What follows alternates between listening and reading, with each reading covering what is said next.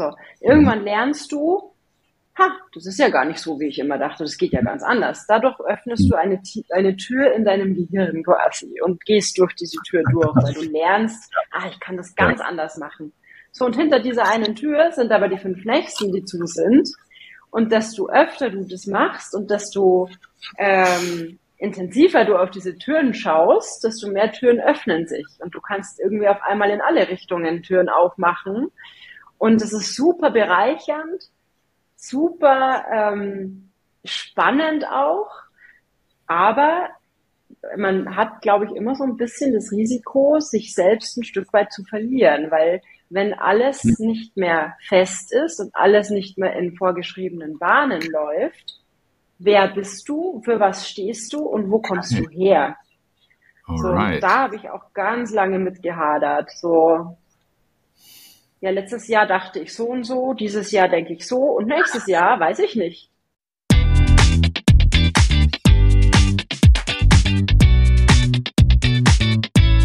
Herzlich willkommen bei Stark im Sturm, dem Podcast für Positive Leadership. Führen in unsicheren Zeiten, das ist das Thema und ich bin Jens Alsleben. Autor des Buches Stark im Sturm, Führen in unsicheren Zeiten und Leadership Coach.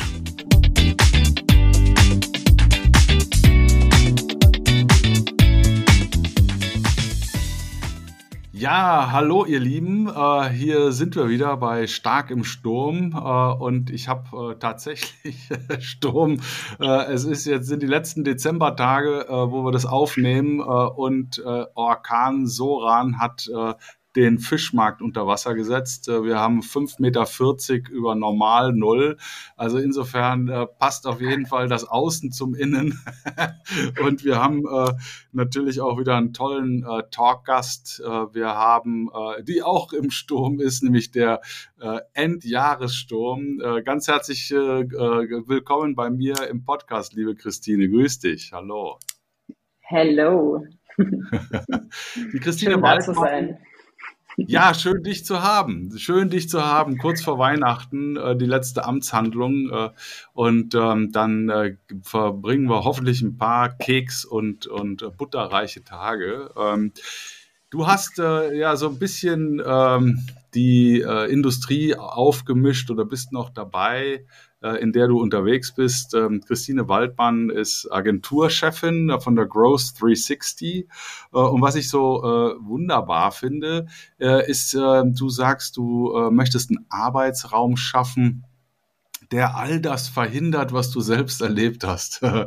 Jetzt bin ich ja selber auch ein Mensch, der aus dem Schmerz kommt. Äh, ja, und ich weiß, Schmerz ist ein wundervoller Antreiber. und äh, du hast gesagt, äh, natürlich auch nach deinem Burnout, da kommen wir vielleicht nachher nochmal drauf, äh, du machst jetzt äh, einen Raum auf für äh, eine Agenturwelt, äh, wo der Mensch äh, gewertschätzt wird. Und das finde ich natürlich äh, mega. Ich komme jetzt nicht aus der Agenturwelt, aber das, was man so hört, das ist ja äh, alles immer so ein bisschen schwierig. Ähm, und deswegen äh, brauchst du auch unbedingt Raum, um gehört zu werden, weil das, was du machst, äh, auf eine sehr menschliche Art und Weise ist auch noch sehr erfolgreich.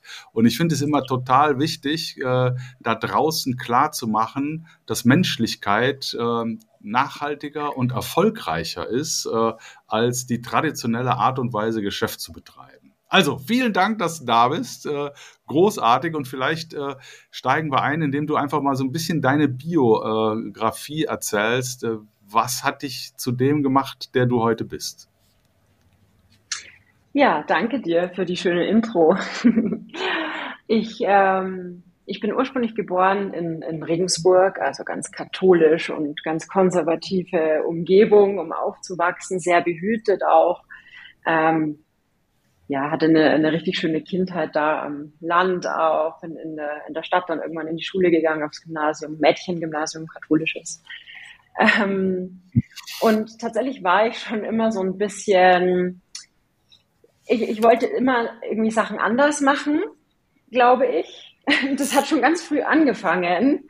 Ich glaube, da dachten meine Eltern, das legt sich wieder. Äh, die ist in der Pubertät. ähm, und dann bin ich, es hat sich nie gelegt. Äh, das, Spoiler schon mal. Ähm, genau, und bin dann tatsächlich nach dem Abi äh, so das erste Mal so richtig ausgebrochen, bin nach Holland gegangen, habe da auch sechs Jahre gelebt, habe da studiert, ähm, habe die Sprache gelernt. Irgendwann war Holländisch auch meine erste Sprache. Ich habe auf Holländisch geträumt. Äh, Im Deutschen hatte ich irgendwann einen holländischen Akzent. ähm, Genau, habe dann, ähm, also ich habe im Prinzip eine Art BWL mit Marketing-Schwerpunkt ähm, studiert, bin dann zurück nach Deutschland, habe mir gedacht, Mensch, cool, Eventmanagement, das ist es doch. Äh, das ist spannend, da kommst du rum, da triffst du Leute. Ja, war dann irgendwie doch nicht so geil, wie man sich das vorstellt. ähm, ich habe damals für ein großes Pharmaunternehmen in München gearbeitet als ersten Job nach dem Studium und habe wirklich auch dann gemerkt, dass das nicht meine Welt ist, dass ich irgendwie einen Tiefgang brauche, Fachexperte auch irgendwo sein will. Ähm, ja, damals glaube ich, wollte ich halt irgendwie cool sein und Events organisieren, aber eigentlich äh, habe ich dann irgendwann gemerkt, ich bin im Herzen ein Nerd. und so kam dann mein Einstieg ins, ins Performance Marketing äh, mit einem ersten Job, der super dankbar war für mich als Quereinsteigerin, weil ich mich da frei entfalten konnte. Mm, da gab es außer mir niemanden, der sich mit dem Thema beschäftigt hat in der Firma, wo ich da war. Äh, und ich konnte sehr viel mehr selbst aneignen, selbst ausprobieren, selber anschieben. Und es war auf jeden Fall ein guter Einstieg und gutes Learning. Dann bin ich äh, dann bin ich danach zu Sixt gewechselt, war da nie bei der Autovermietung, sondern halt eher Richtung Startups, Drive Now, das Online-Marketing mit aufgebaut, ähm, sixtneuwagen.de, eine Plattform für Leasing und das alles zu einer Zeit, wo diese Geschäftsmodelle jetzt nicht irgendwie äh, schon jedem bekannt waren. Super lehrreiche Zeit, super spannende Zeit, äh, sehr viel mitgenommen, äh, fachlich sowieso. Ich, da, Sixt ist dafür ja bekannt, dass man auch ein bisschen was ausprobieren darf. Ist auch eine harte Schule, ist auch bekannt. ähm, ja, und danach ähm, habe ich dann ein richtiges Startup, also ohne Konzern-Background, mit Ex-Rocket-Leuten ähm, gemacht als Head of Online-Marketing, was nach einem Jahr dann an die Wand gefahren ist. Und da das sehr, sehr, sehr, sehr intensiv war dort, war ich erstmal mhm. nicht mehr in der Lage und bereit, mich jetzt einem neuen Baby voll und ganz zu widmen. Bin dann ans Freelancen gekommen, habe gemerkt, boah, das liegt mir ja voll gut und es macht Spaß, diese projektbezogene Arbeit. Ich habe das früher immer so ein bisschen als Schwäche empfunden, dass ich ähm, sehr viel Input brauche. Also es muss immer was passieren bei mir.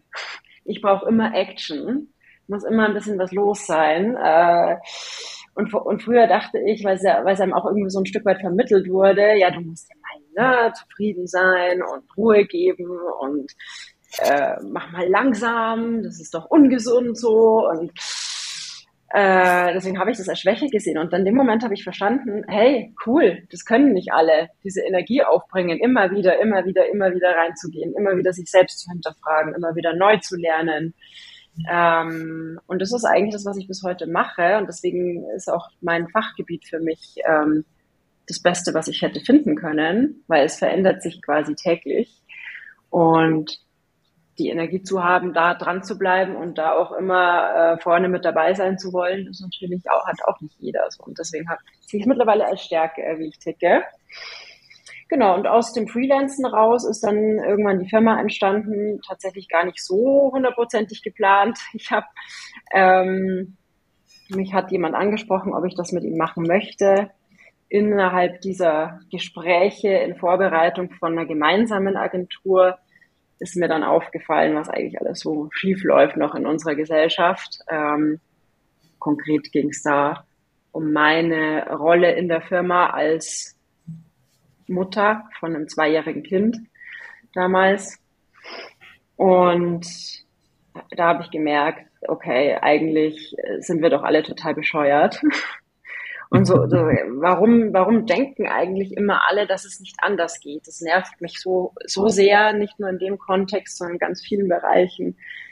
Ist, wir stecken alle so sehr in unserer eigenen Welt fest und ich glaube, durch das, wie ich bin und schon immer war, und dann Holland, was es sicher verstärkt hat, So dieses alles hinterfragen. Ja, aber warum machen wir das so? Geht es nicht besser? Kann man das nicht anders machen? Ähm, und da, dadurch kam mir dann eben der Gedanke, nee, weißt du was, ich mache das jetzt hier selber und alleine und zwar genauso, wie ich denke, dass es richtig ist.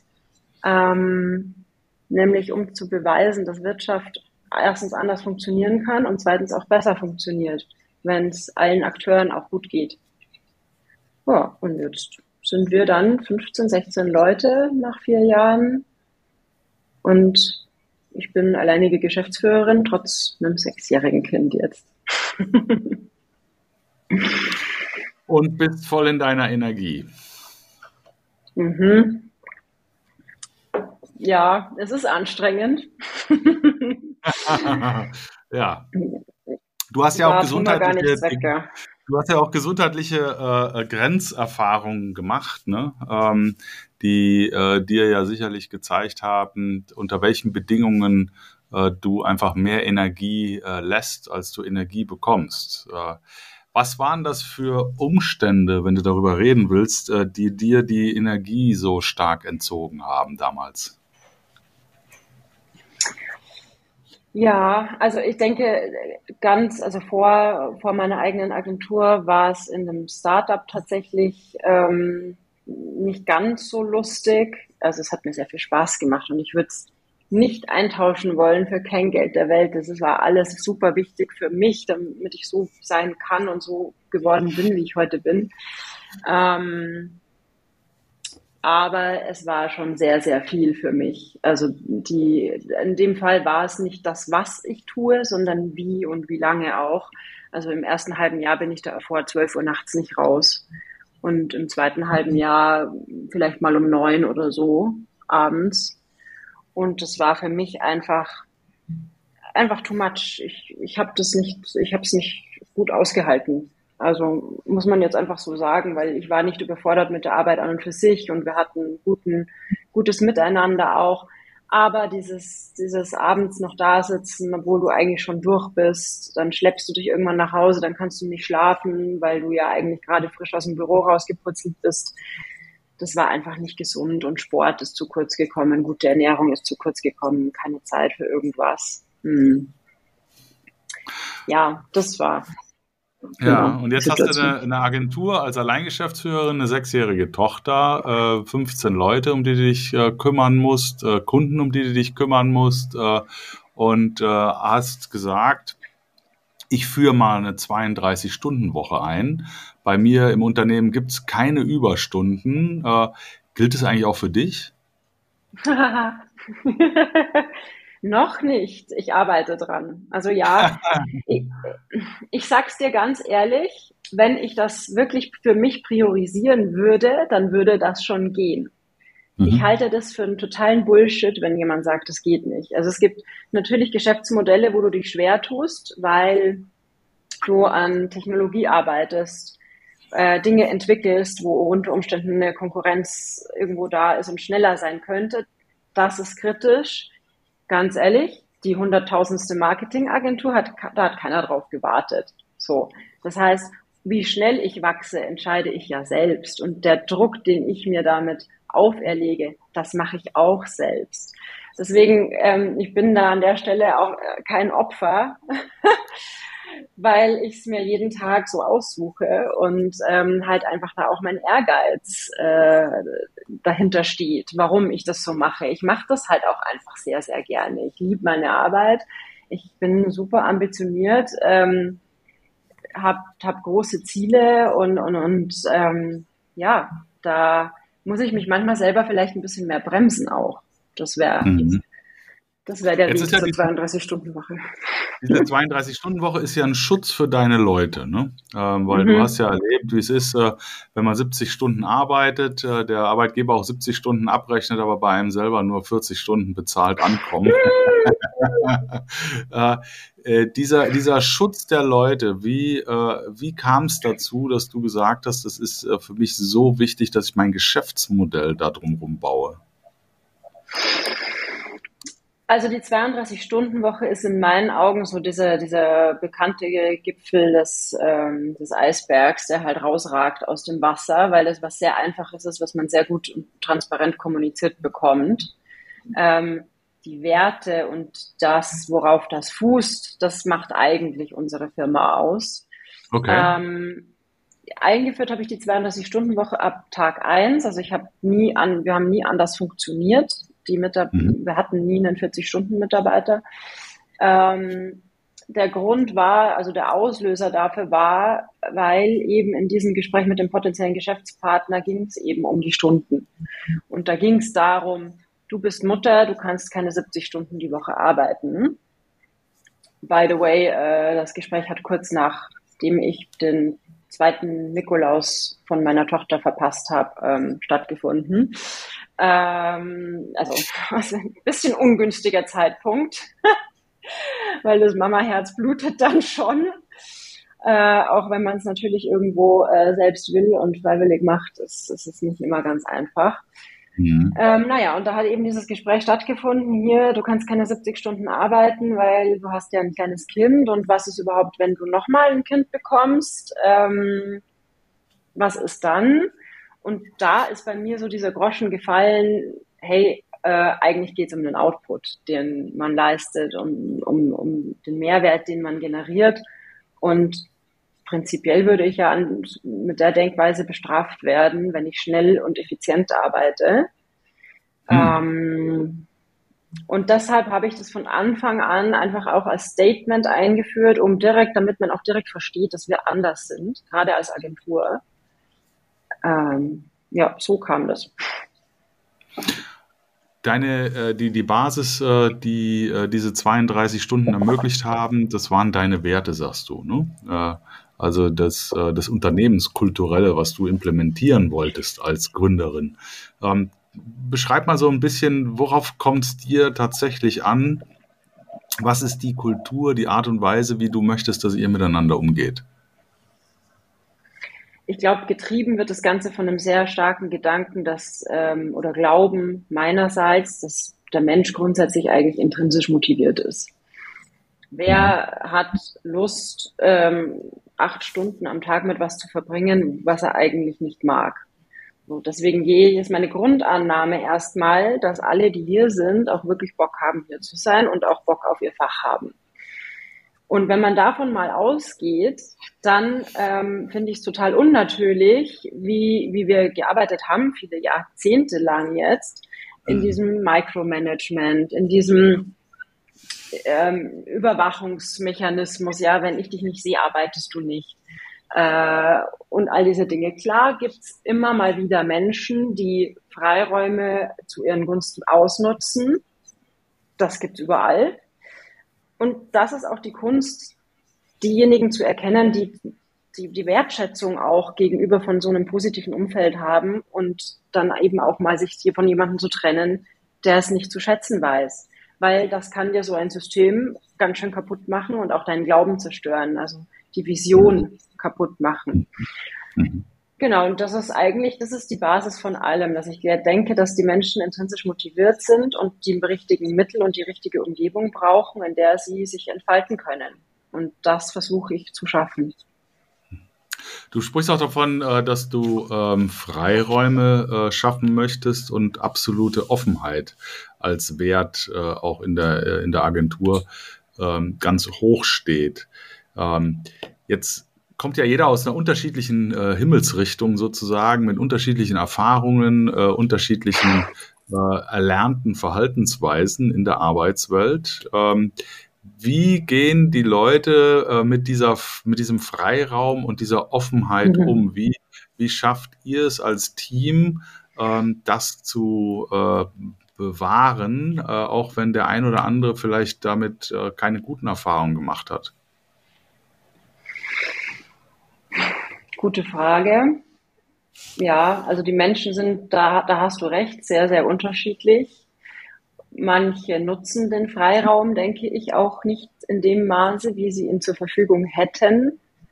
Mhm. Ähm, ich versuche sehr individuell zu führen tatsächlich und wirklich auf den Menschen zu schauen, der mir gegenüber sitzt und ich versuche zu verstehen, was die Person braucht, um den Freiraum dann nutzen zu können und ihn auch zu schätzen zu wissen. Mhm. Aber ich sage es dir auch ganz ehrlich, dass, es gibt auch Menschen, bei denen ist mir das nicht gelungen.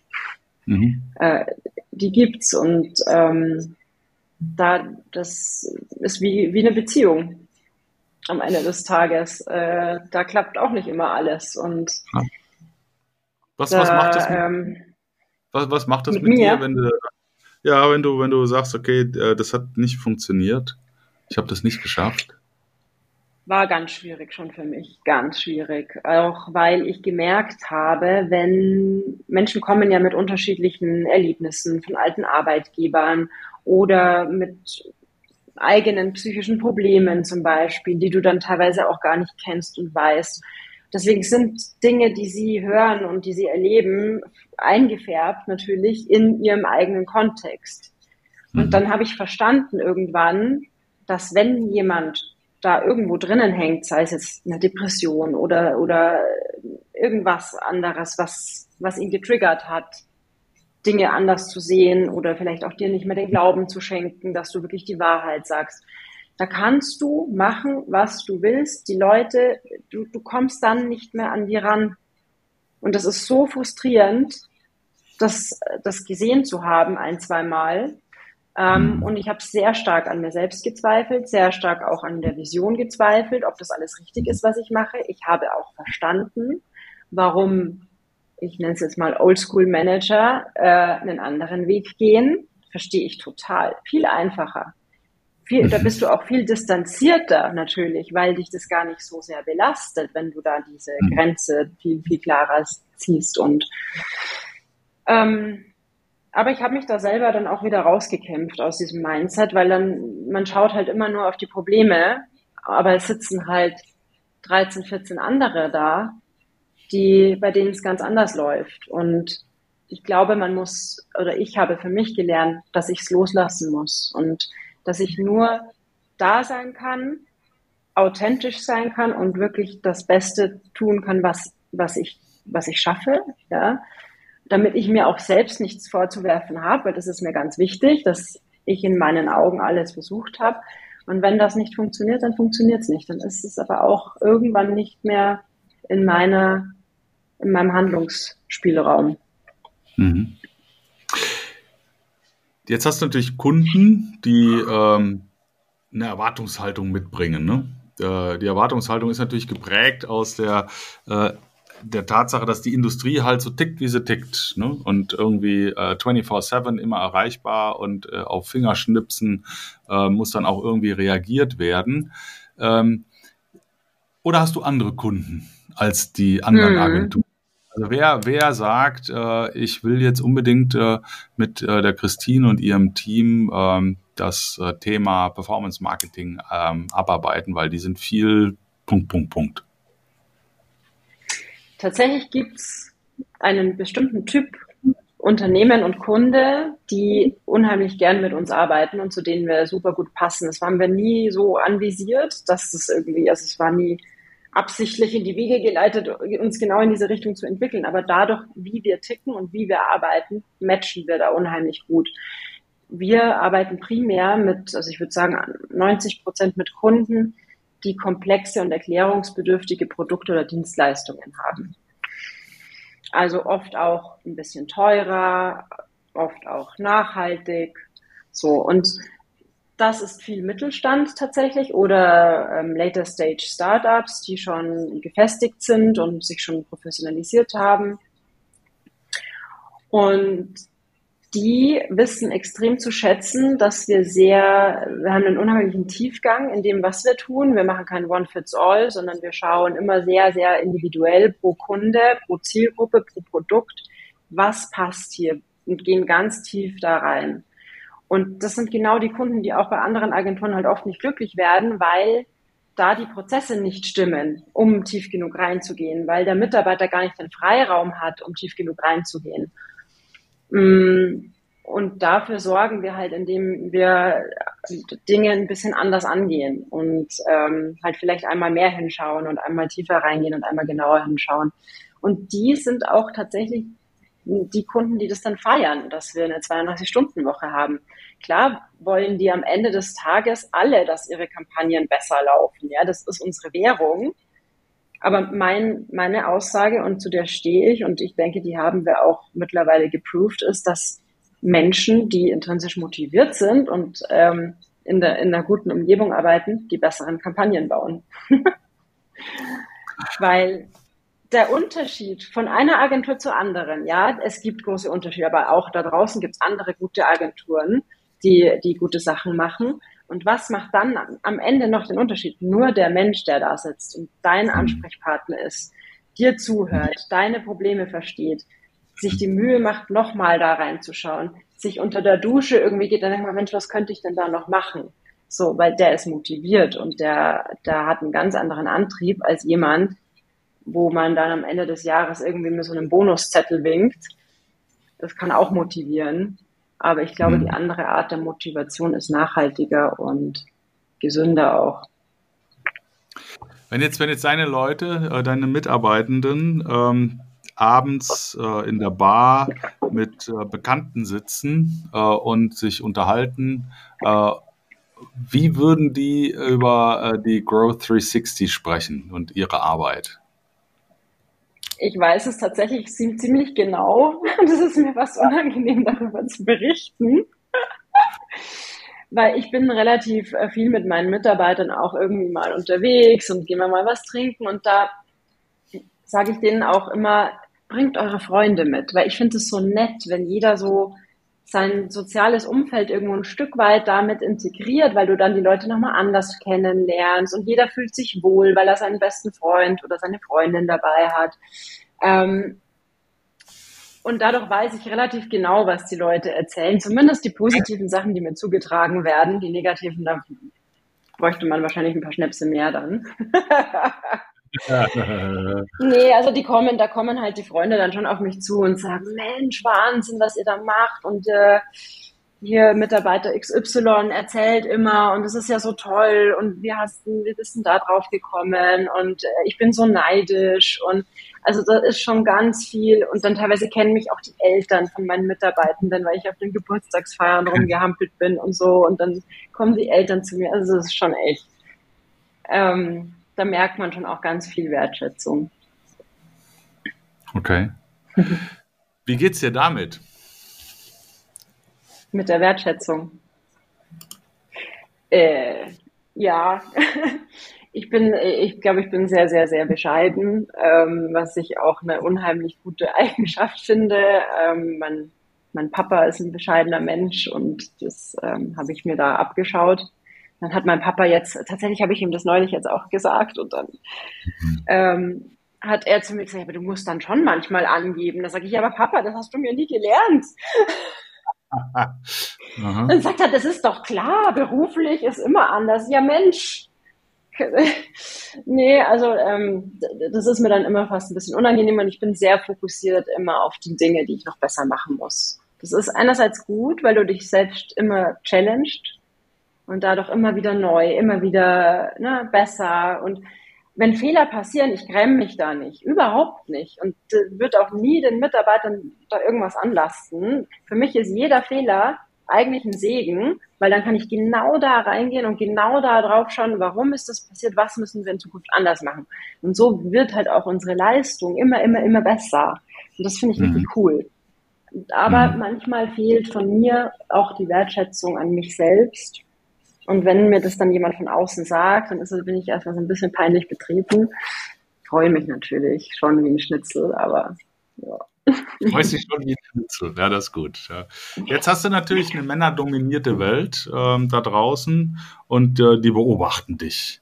Und äh, ich, ich äh, stelle mal eine steile Hypothese auf. Da gibt es mit Sicherheit auch einige da draußen, als du losgelegt hast, äh, äh die sich äh, gewünscht haben, dass du scheiterst weil du äh, ja die mhm. Dinge so anders machst. Jetzt bist du nicht gescheitert, sondern du bist äh, erfolgreich unterwegs. Äh, die Leute besprechen dich positiv. Ähm, Was, äh, was glaubst du, wie sehen dich deine männlichen Konkurrenten?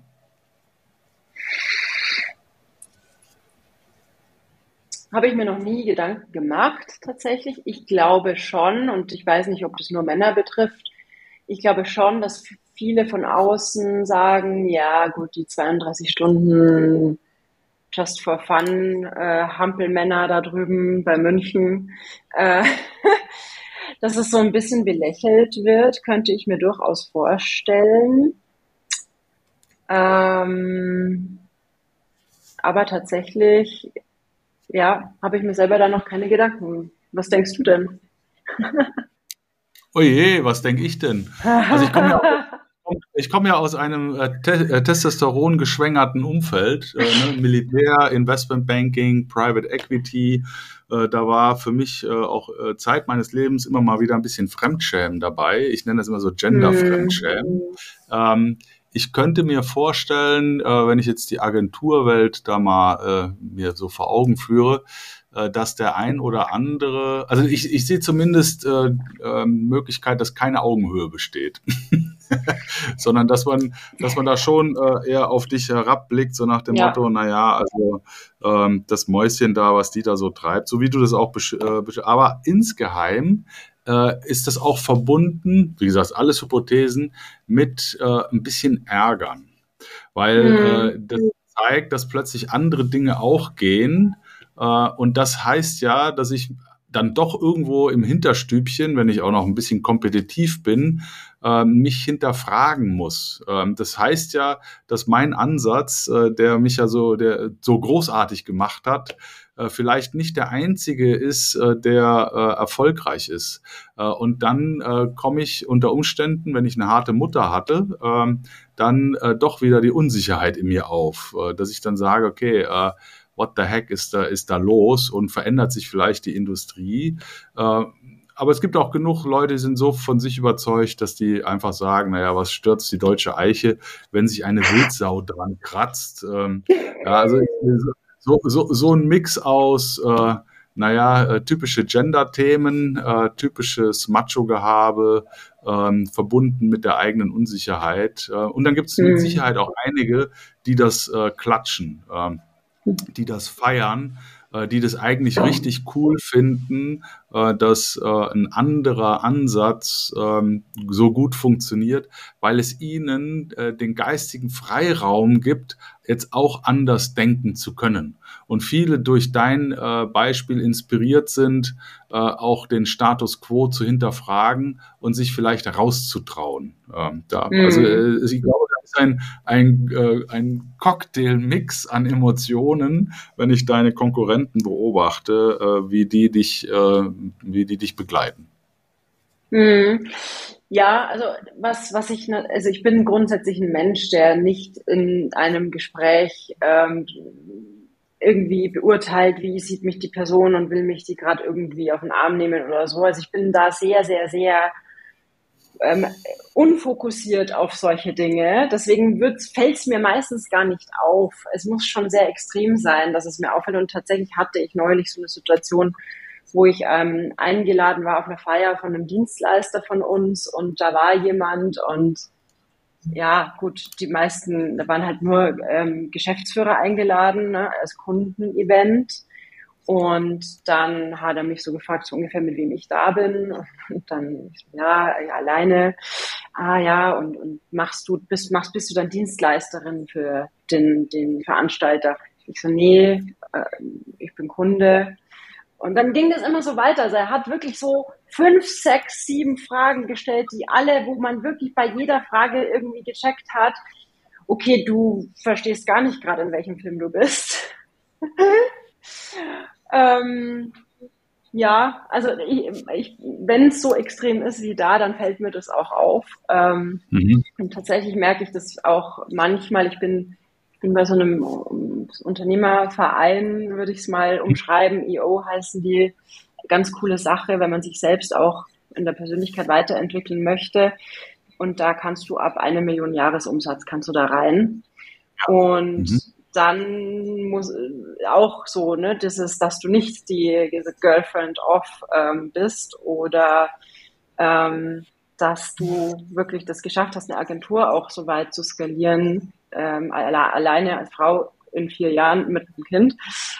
Da, das ist dann schon, das merkt man schon manchmal, dass, dass dann die Augen groß werden. Aber ich habe relativ wenig negative Erfahrungen gemacht, auch weil ich da, glaube ich, meinen Fokus gar nicht so sehr drauf lege.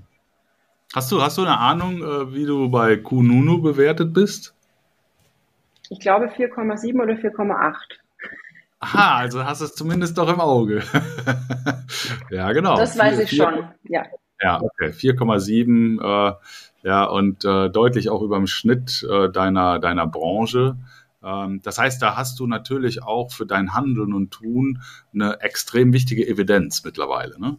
Also da ist es ja nicht nur äh, ich sag mal, ein Bauchgefühl ähm, ja, und vielleicht auch ein ökonomischer Erfolg, sondern äh, in Zeiten, wo Employer Branding extrem wichtig ist, äh, auch einen ganz starken äh, Beleg dafür, äh, vor allen Dingen, wenn man dann äh, da mal auf deine Kununu-Seite geht und äh, sich durchliest, was deine ähm, Mitarbeitenden äh, schreiben. Äh, unterstützendes Arbeitsfeld, äh, gesunde Arbeitsumgebung, gute Work-Life-Balance, inspirierend, offen. Äh, also sind ja ganz tolle, ganz tolle Attribute, die dir gegeben werden, ähm, die dann auch äh, natürlich zum Nachdenken anregen. Ne? Äh, vor allen Dingen, wenn das Ganze auch noch mit einem wirtschaftlichen Erfolg äh, verknüpft ist. Ähm, jetzt äh, hast du ja einen persönlichen, als, als Gründerin, als äh, Gesellschafterin, als Geschäftsführerin, bist du ja kulturgebend und du hast eine ganz, äh, ganz starke intrinsische Motivation äh, für diese diese Kultur auch aus deiner eigenen Erfahrung. Ähm, ja, wie gesagt, du kommst ja auch ein Stück weit aus dem Schmerz. Aber wenn jetzt einer äh, das nicht erlebt hat wie du, aber sagt, äh, das ist eigentlich ein Modell, das finde ich ganz cool, ich würde es auch gern so aufbauen. Was sind denn aus deiner Sicht äh, so die wesentlichen Erfolgstreiber gewesen, äh, die, äh, die dir geholfen haben, gerade in der Anfangszeit dann auch äh, das so gut aufzubauen? Denkst du jetzt eher wirtschaftlich gesehen Erfolgstreiber oder ähm, Kulturaufbau? Nee, das ist, äh, ist mir egal, was du, äh, was du für dich als wichtige Erfolgstreiber äh, gesehen hast, weil ganz ehrlich, mm. für, mich, für mich hängt das zusammen. Es gibt nicht die mm. wirtschaftlichen und die kulturellen Erfolgstreiber, die sind mm. interdependent. Das eine bedingt das andere für mich. Ich würde sagen, ähm, fachliche Exzellenz also okay. es gibt ja viele, die gründen eine Agentur, weil sie irgendwie mal ein halbes Jahr Praktikum in einer Online-Marketing-Agentur gemacht haben und gesehen haben, da kann man Geld verdienen. Ähm, und das kann ein guter Ansatz sein, wenn du gut im, äh, im Skalieren von Prozessen bist und irgendwie Leute anstellst, die die Sachen abschrubbern und dann auf eine Zielgruppe gehst ne, wenn du das ganze Business smart aufbaust, dann kannst du das auch so schaffen. Ich glaube, bei mir war es tatsächlich ähm, ganz stark dieses fachliche, ähm, ich liebe mein Fachgebiet, das Performance Marketing. Ich bin da zu Hause und ich will nur geile Sachen machen. Und natürlich machen wir auch mal Fehler hier und da. Ähm, passiert immer, wenn Menschen am Werk sind. Aber der Anspruch an meine und unsere Arbeit, an unsere Leistung ist sehr, sehr hoch. Und dadurch haben wir es geschafft, dass wir sehr viel weiterempfohlen wurden ähm, und auch richtig gute Weiterempfehlungen hatten und auch noch haben. Neben dem auf jeden Fall mein Netzwerk, was ich viel zu wenig ähm, gepflegt habe am Anfang gerade, wo ich jetzt viel mehr rausgehe, viel mehr mache, viel mehr unterwegs bin auch. Es ist einfach wichtig, mit den Leuten im Gespräch zu bleiben, sichtbar zu sein, ähm, und dann auch ein Stück weit diese, also wir haben halt schon einen, ein Alleinstellungsmerkmal durch das, wie wir arbeiten, durch unsere Prozesse, durch das, was ich vorher so ein bisschen erklärt habe, wie tief wir in diese Strategie, in die Kreation reingehen. Das machen nicht viele so und das können auch nicht viele, weil das die Prozesse von denen gar nicht hergeben.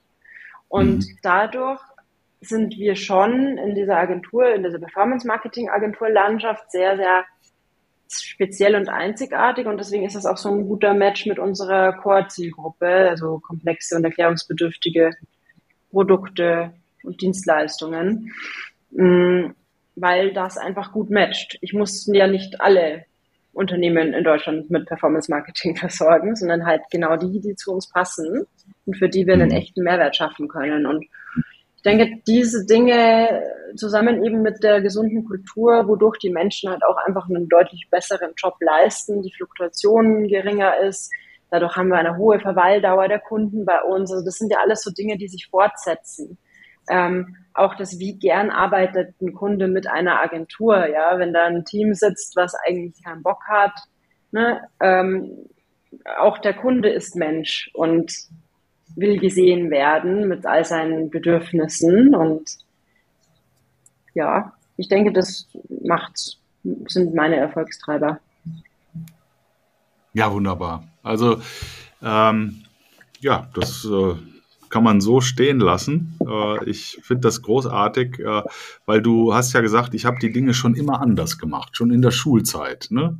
Also da, da spricht ja auch so ein bisschen der Rebell, äh, der Systemrebell äh, aus dir, ne? Äh, die katholische äh, Mädchenschülerin äh, aus äh, konservativem Elternhaus, äh, die sich ähm, diesen Mantel noch nie hat anziehen lassen äh, oder äh, sich immer dagegen gewehrt hat.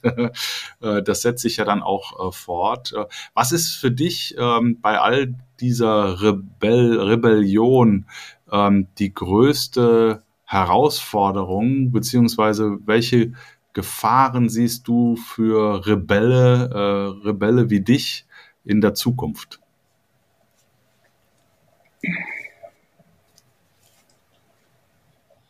Ich glaube, also hm. vielleicht muss man überlegen, was bedeutet Rebell an der Stelle. Für mich ist es tatsächlich so, dass ich ähm, ich versuche das immer so zu erklären, wenn du, wenn du bestimmt, du hast immer bestimmte Glaubenssätze.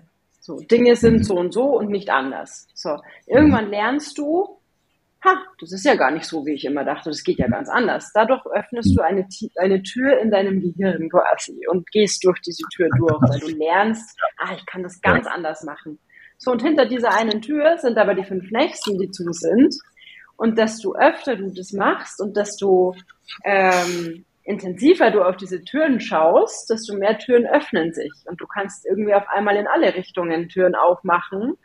Und es ist super bereichernd, super ähm, spannend auch, aber man hat, glaube ich, immer so ein bisschen das Risiko, sich selbst ein Stück weit zu verlieren, weil wenn alles hm. nicht mehr fest ist und alles nicht mehr in vorgeschriebenen Bahnen läuft, wer bist du, für was stehst du und wo kommst du her?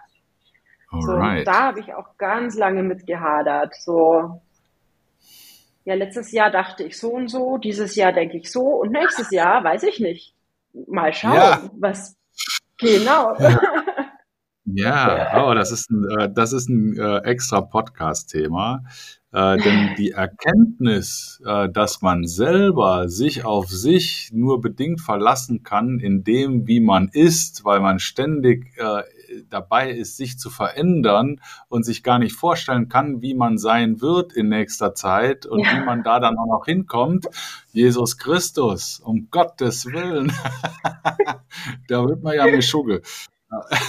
Voll, voll. Und ich glaube, das ist tatsächlich also äh, tatsächlich ein Risiko, wenn du so bist, wenn du das schaffst, diese Türen aufzustoßen, mega geil, dann profitierst du so endlos davon und dein Umfeld auch, wobei das Umfeld ist manchmal schwierig.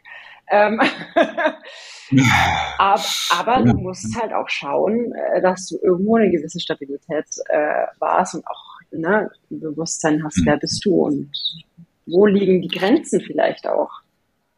Ja, und, und äh, ich sag mal so, äh, das ist auch eine hohe Belastung für das eigene hm. Umfeld. Ja.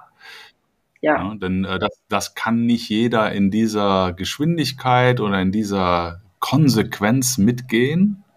Äh, Menschen brauchen unterschiedlich äh, viel Sicherheit. Ja, und äh, da kann es natürlich sein, dass du Systeme überforderst. Ne? Total, gerade jetzt mit meinem Hintergrund aus Regensburg. Ähm, als ich 30 Jahr war, als ich 30 war, war ich verlobt, habe die Verlobung gelöst, die Hochzeit abgesagt, weil in diesem ganzen Ui. Thema ja, mir bewusst geworden ist, oh oh, ich stecke hier gerade in einer Beziehung, wo ich dann die Kinder mache. So hat er es dann auch formuliert in dieser Verlobungsphase. Und da habe ich gemerkt, scheiße, das will ich ja gar nicht.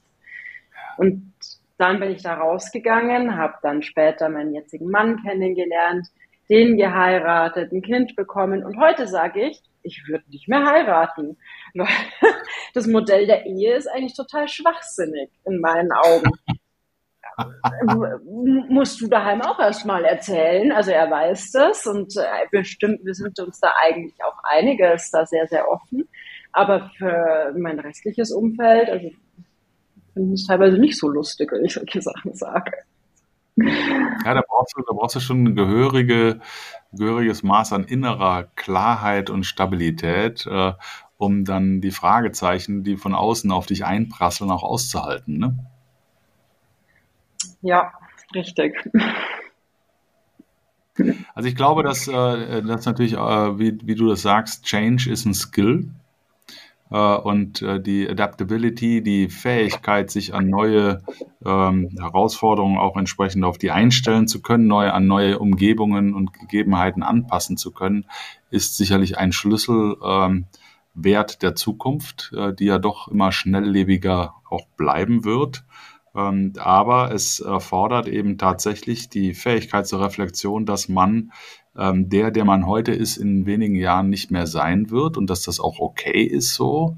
Und es, es erfordert, dass man sein Umfeld auch, äh, das vor allen Dingen das Umfeld, was einem wirklich wichtig ist äh, und Teil des Kerns ist, äh, dass man das eben nicht verliert äh, und eben auch äh, aushalten, ähm, was an un, ähm, ja, ich sag mal, an, an, fehlender, an fehlendem Support und Unglaube auch äh, von außen an einen herangetragen wird, äh, von Leuten, die äh, damit nicht klarkommen. Ne? Ja, ja äh, ähm, die Zeit äh, ist gerannt wie verrückt. Äh, wir haben jetzt äh, eine Dreiviertelstunde. Ich könnte ja noch mindestens drei Tage weiter quatschen mit dir, weil äh, wir jetzt äh, dann natürlich auch auf eine philosophische Ebene kommen könnten. Ja. Das sparen wir uns dann vielleicht für nächstes Jahr auf. ich würde aber gerne natürlich jetzt zum Abschluss nochmal wissen von dir, was wünschst du den Leuten da draußen zu Weihnachten?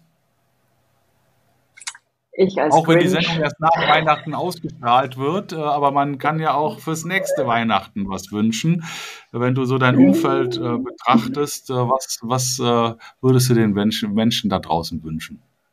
Dass jeder das Weihnachtsfest hat, was er sich wünscht, egal wie das ausschaut.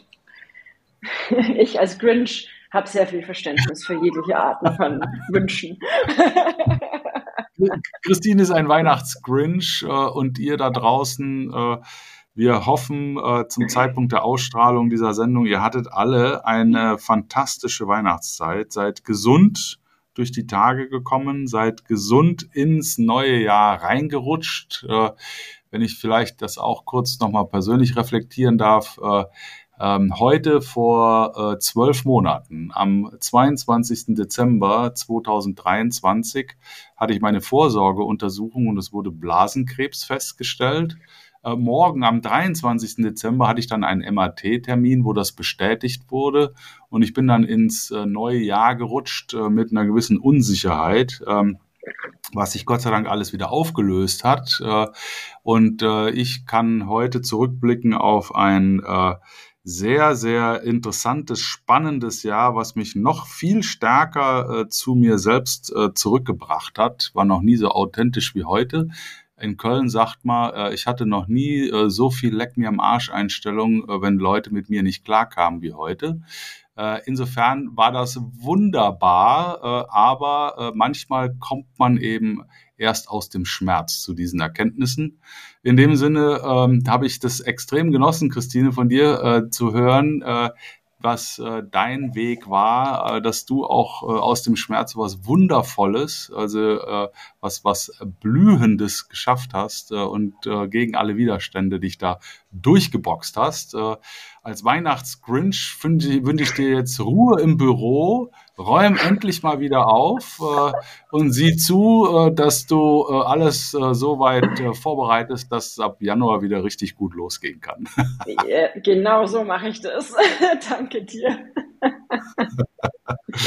Alles klar. Also dann äh, lass es dir gut gehen und äh, vielen Dank fürs Dasein und äh, vielen Dank, dass es dich gibt. Danke dir. Schönen Tag. Wow, wer hat an der Uhr gedreht? Ist es wirklich schon so spät? Das war's wieder. Ich hoffe, ihr hattet genauso viel Spaß bei der Sendung wie ich. Ich würde mich wahnsinnig freuen, wenn ihr auch beim nächsten Mal wieder bei Stark im Sturm dabei seid, den Kanal abonniert, kommentiert, teilt äh, und freue mich auf ein Wiederhören. Und wie immer, bleibt allzeit stark im Sturm. Herzliche Grüße, euer Jens.